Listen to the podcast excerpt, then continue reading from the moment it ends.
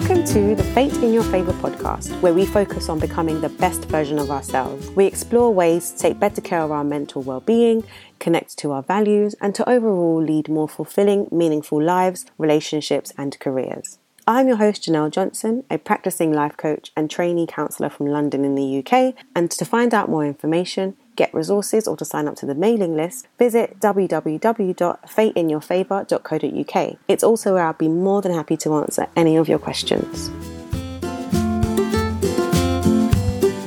Hello, everyone, and welcome to today's episode of the Fate in Your Favour podcast. I hope this podcast finds you well Today's episode is just going to be about something that's quite heavy. And there's two sides of it that I'd like to talk about, and that's really after death and before death. And it's not after your own death, well, potentially, but after we have lost someone that we love.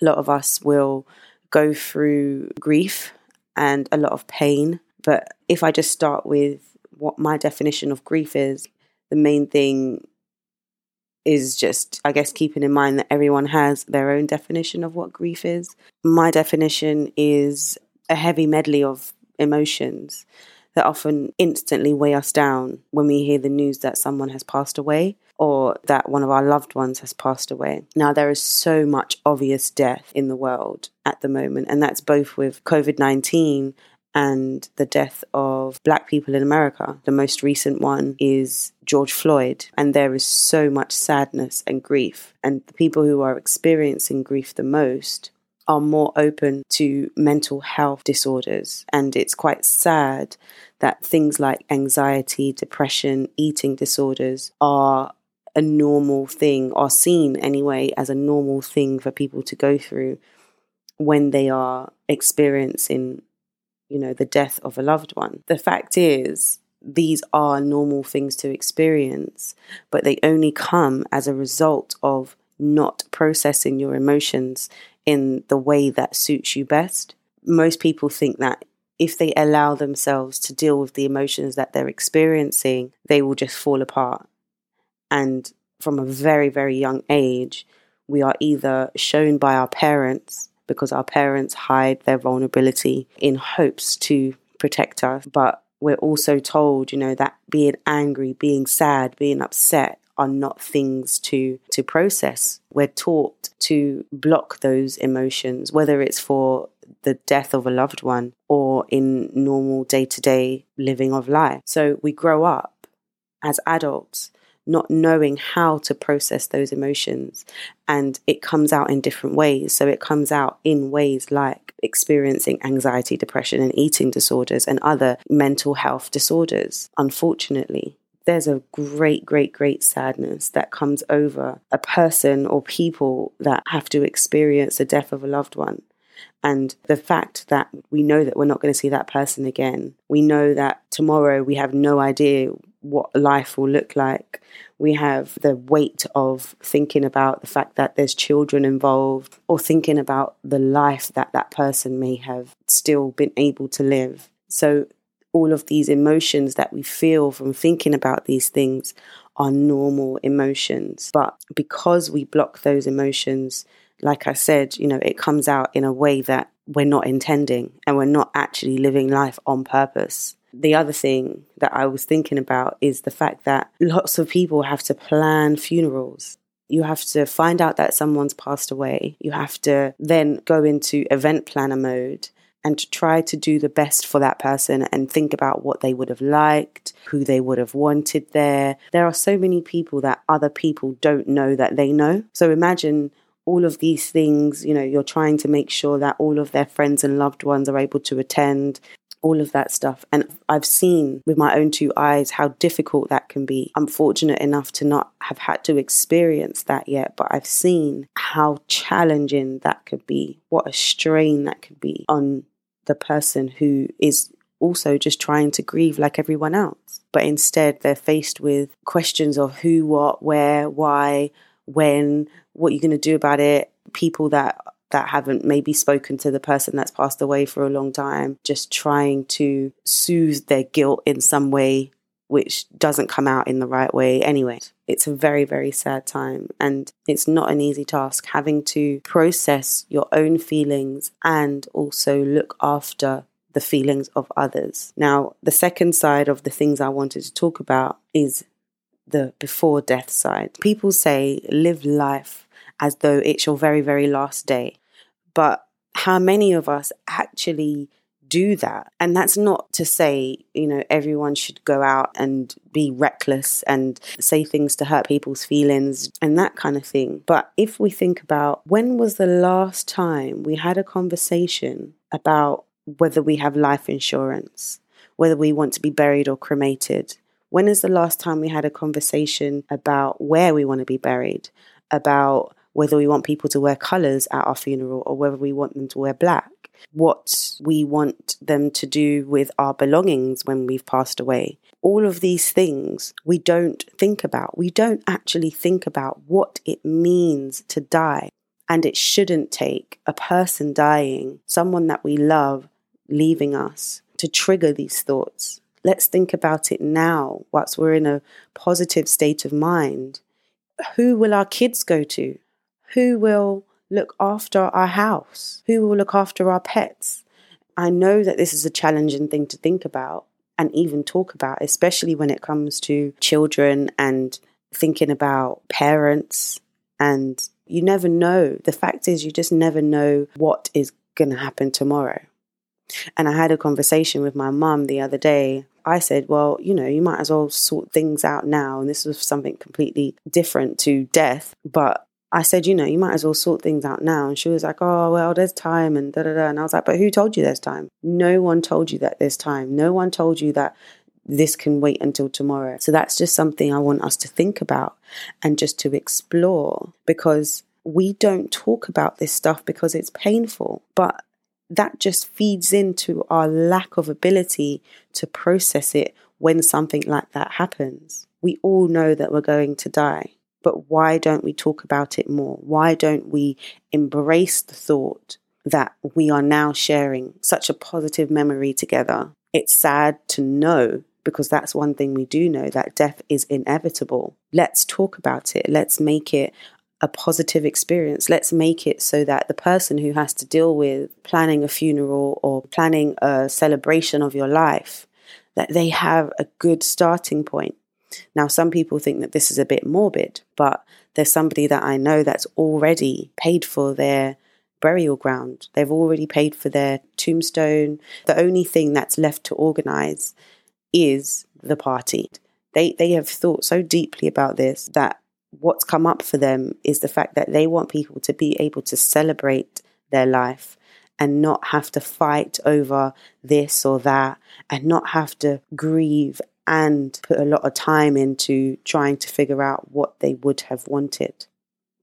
Now, celebrating life is the most important way that we can actually honor the people who are no longer with us. Blocking your emotions is like shaking up a can of fizzy drink. There is bound to be an outburst. There is bound to be something that happens that actually does more harm than it would have needed to if you only had or gave yourself the time to process your feelings. In my view, there are two ways of seeing death. You can be someone who sees it as you've been cheated by life and everything is against you, and why me, why me, why me? Or you can see it as a normal part of life. You can either see it as a gloomy dark thing, or you can see it as a pleasant journey, something that we all experience at some point. With every feeling of anger, sadness, rage, there is a feeling of happiness, love, joy to counteract those. And without these negative emotions, or so called negative emotions, we would not know what it feels like to enjoy the other feelings, the happy, uplifting feelings. Now, there are a couple of takeaways that I want everyone to just carry with them when they go about their business, especially today, but just going forward in life. Live for today, but plan for tomorrow. Let's talk more about death more openly. I know that it's painful. And if you find that it's too painful to think about, then write it down somewhere. Imagine the thought of going to the shop and not being sure that you're going to be going home again. You just never know, which is why I'm trying to stress the importance of actually thinking about these things. Do you have life insurance? If you don't, get some. Another thing would be to tell people and show people how you feel about them. Why wait until it's too late to share something meaningful with someone? And that's something that I know a lot of people put off until the next day and the next day and the next day until it's too late. A friend of mine lost someone who was very close to them from a distance. And the first thing when I asked him how you feel, you know, what's going through your mind, he said, I wish I wrote that letter. Now imagine that. We just go on with our lives thinking, I'll do it tomorrow, I'll do it tomorrow, I'll do it tomorrow. But actually, tomorrow is promised to no one. So do it today. Tell that person today. People will always, always remember how you have made them feel. So remember the lives of people who have left this earth before us, the impact that they have had on you as a person and on your children and on your other friends and family. Think about the person that you want to be. What role do you want to play in someone's life? You're a father, you're a mother, you're a sister, you're a friend. What role do you want to play? Who do you want to be remembered as? And every time you are faced with a moral dilemma, think about that. Who do you want to be remembered as? If you are in the position to do so, I would definitely recommend organizing something towards your funeral, even if that means paying for a particular spot where you know that you want to be buried, I don't know, under a tree or something, random thought, or get a special book and write these things down and put it in a place where you know someone will look if you were to ever pass away. And, you know, you can write so many letters, you can write exactly how you want your funeral to be. I mean, obviously, these things are usually known as a will, but a lot of people cannot afford a will, so you can make your own. Now, just to go back to those who are grieving, there is no words for the pain that you must be feeling. There are absolutely no words. In my hope to support you through what you are experiencing. I've just put together a couple of points that I think it's important to remember when you are going through the, the feelings that you experience following the death of a loved one. And the first one, which I think is the most important one that a lot of people forget, is to give yourself permission to fall apart. You are allowed to fall apart. And whether that means that you want to get XYZ out of the way first, that's completely up to you. But you have to give yourself the time and the permission to fall apart. The next one is to embrace your emotions. Embracing your emotions doesn't mean that you are weak, it means that you are strong. It will make you stronger. Another thing I would say is to honor the dead by living your life. I know that a lot of people would prefer to shut the door to the outside world and close up, but the tears remind us that we are still alive. Spend time with the people that you love, don't push them away, and take the time to do something that you enjoy. Take the time to do something that you know lifts your spirits and remember that person who's now no longer with us and imagine that they were doing it with you. There is always someone to talk to. Another thing is that I, I've noticed is that people sometimes believe that there is no one else to talk to. So I just want to make it clear that there is always someone to talk to. And if you would like someone impartial, non judgmental to talk to, you can speak to a professional counselor. There's volunteer organizations that you can speak to. There's friends who you can speak to. You know, there are people there who genuinely want the best for you. So just try to remember that. And when, when the time is right, don't shut that person out. This episode was inspired by all the many, many deaths that have been obvious. It's not that death was not happening before, but there has been a tirade of death recently. It's been all over the media. It's been a friend of a friend. It's been this one's mom, that one's dad. It's been so and so's cousin. It's been your friend. It's been your brother, your sister. And I just wanted to take a second to let you know that this episode was especially inspired by the sudden death of my friend Nana. Nana Kweku Isa Frimpong. So he was a friend of mine who passed away on the 13th of May. And whether you know him or not, I know that there is a likelihood that you know someone who has. And I just want to urge you to take a second to just think about the precious memories that you have shared with that person. And remember that the best way to honor the dead is to celebrate life. There's a blog post on my website that goes hand in hand with this podcast. And you can find that at www.fateinyourfavour.co.uk forward slash fate in your favor blog. And it's something that's very special to me.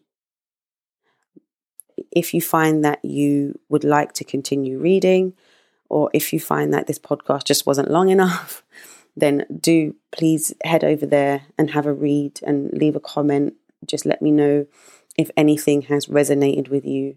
This episode in particular has has been very heavy on my heart, but I know what's good for me, and I know that is processing my emotions in a way that is personalized to me. And I'm always, always happy to answer your questions. Please let me know if there's anything that's come up for you. My email address is fateinyourfavour at gmail.com. Otherwise, you can contact me via the website or you can contact me on Instagram at Fate in Your Favour or Facebook at Fate in Your Favour. Remember that some things are best kept secret, and this podcast is not one of them. Please share this with your friends and family who you think just need to hear this and think that it could support them through something that they are going through at the moment. It could trigger something to to help them move forward. And on that note, I'll be leaving you today. Please take care and until next time, bye.